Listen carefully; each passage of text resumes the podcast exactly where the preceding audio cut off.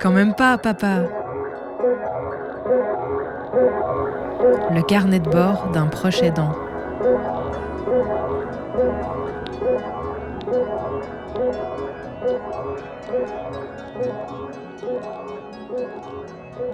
Un trait caractéristique des maladies dégénératives, c'est qu'elles vont entraîner au fil du temps une augmentation du besoin de médicalisation.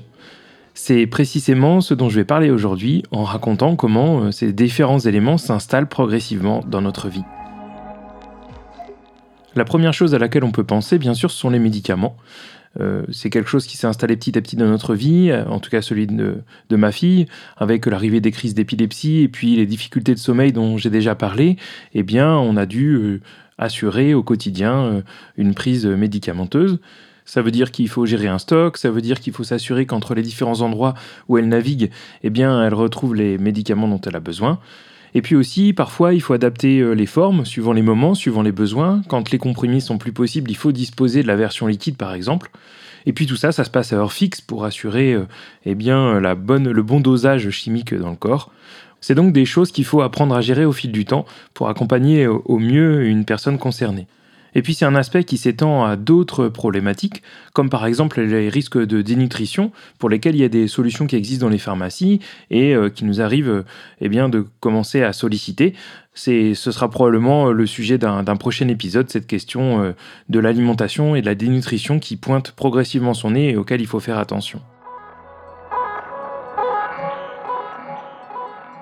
Mais quand on pense médicalisation, on peut penser aussi à des dispositifs spécifiques à des besoins typiquement moteurs.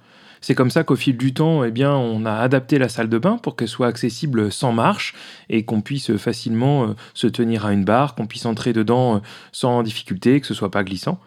On a aussi adapté eh bien l'environnement avec un fauteuil roulant, mais petit à petit aussi euh, ben, des chaises avec accoudoir pour que le quotidien, l'assise soit soit pas un enjeu difficile.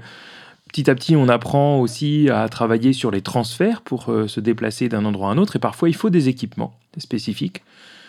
La question de la sédentarité, bah, ça questionne l'activité physique, et bien par exemple, on s'est équipé d'un vélo d'appartement qui se place euh, devant une chaise, qui est juste un pédalier, et qui lui permet de continuer à avoir une activité euh, euh qui sollicite pas tous les muscles, mais qui permet notamment de, lutter contre les problèmes de circulation du sang dans les jambes, par exemple.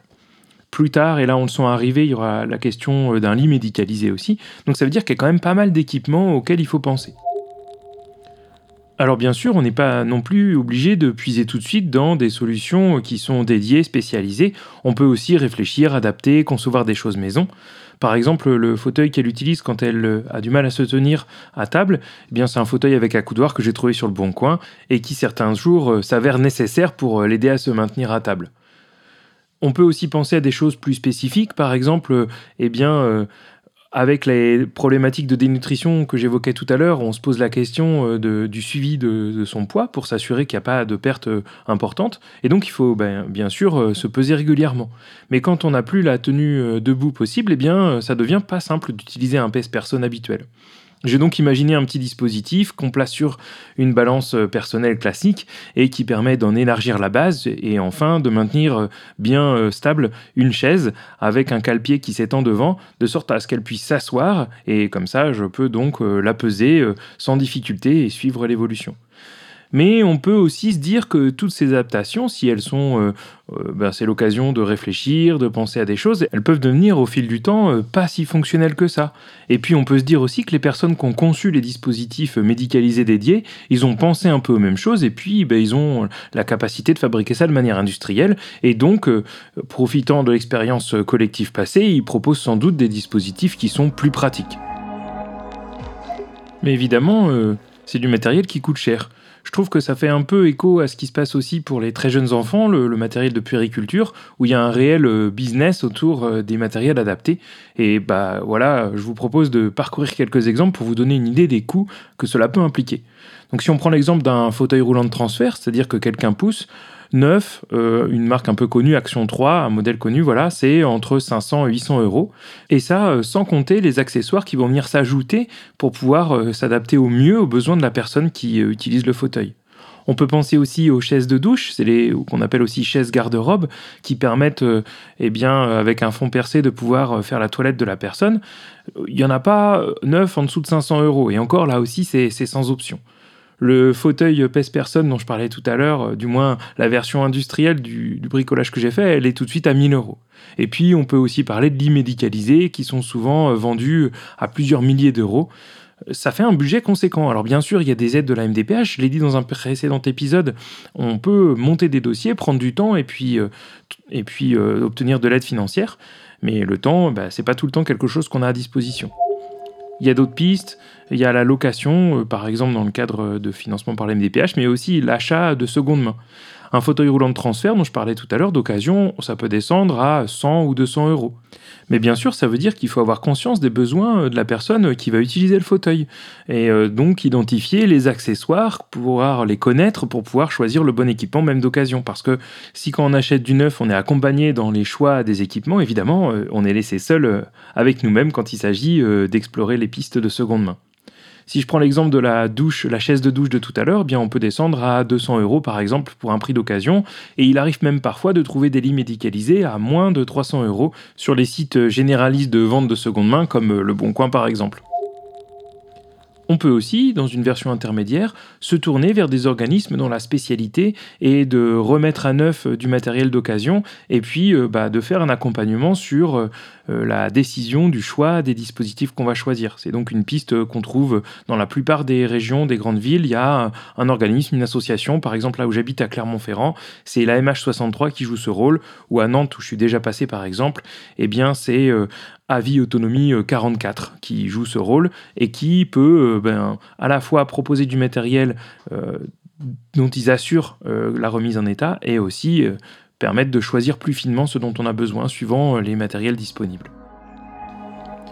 Tout ce matériel, il nécessite bien une certaine organisation, puisque parfois on en a besoin dans une pièce, parfois dans une autre.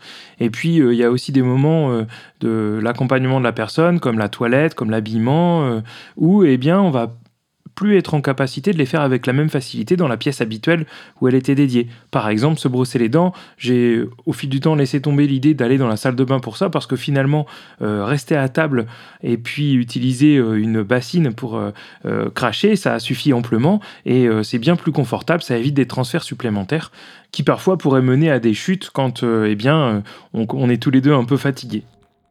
Et donc la maison, petit à petit, bien, elle se transforme. Euh, ben, je me suis retrouvé, par exemple, quand on mange, à toujours m'installer au coin de la table pour avoir un geste facile pour pouvoir la nourrir. J'ai installé euh, eh bien, euh, des étagères dans différents endroits de la maison pour pouvoir stocker à portée de main les équipements pour tout de suite eh bien, régler une situation problématique, des serviettes, des gants ou encore, par exemple, les protections contre l'incontinence il faut que ce soit pas loin. Et du coup, ça bascule la maison dans une organisation qui est spécifique au fait de prendre soin d'une personne à mobilité réduite et à besoins spécifiques. Et je trouve que le risque, si on n'y prête pas attention, eh bien, c'est de transformer la maison entière en une machine à prendre soin de la personne et euh, de manière médicalisée et oublier tous les autres aspects de la vie, les choses qui font qu'on aime vivre ensemble, qu'on aime prendre plaisir à des activités ludiques, à explorer des choses, etc. Il y a vraiment une attention qu'on doit porter à ça parce que bien l'arrivée du matériel médical, il teinte énormément la maison et l'organisation. Euh, c'est vrai en facilitant le quotidien, mais aussi en conséquence en faisant disparaître d'autres éléments, puisque une maison n'est pas extensible bien sûr. Et alors, si on adaptait autant notre outil du quotidien, en le rendant euh, pratique pour tous les éléments, en n'ayant pas de difficulté à assumer les différentes euh, tâches du quotidien, qu'est-ce qui se passe quand on se déplace? Par exemple, qu'on part en vacances ou encore qu'on part pour euh, quelques heures voir un spectacle. Est-ce qu'il faut euh, transporter beaucoup de choses? Qu'est-ce qu'on choisit de prendre? Qu'est-ce qu'on choisit de laisser? Euh, Par exemple, la chaise de douche, est-ce que je l'emmène en vacances? Le lit médicalisé, est-ce que je vais en louer un? Ou est-ce que je vais trouver une solution pour euh, eh bien, trouver un espace comme un gîte PMR qui contiendra tout ce qu'il faut? C'est des dispositifs qui n'existent pas chez les personnes à qui on rend visite, donc il faut pouvoir disposer sur place, s'organiser pour disposer sur place de tous ces éléments.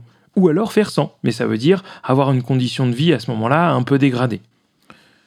Mais bon, c'est un peu une autre question et je crois que je prendrai le temps dans un prochain épisode d'aborder cette question euh, du fait de partir en vacances et de la manière dont on essaye de s'organiser pour que ça fonctionne bien.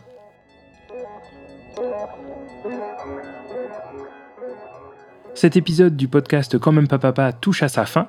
J'ai pris le temps de parler de quelque chose que je trouve important, l'organisation quotidienne liée à la médicalisation. Dans deux semaines, on se retrouve et cette fois-ci, je parlerai d'une question un peu plus intime, la solitude, qui nous arrive parfois de traverser.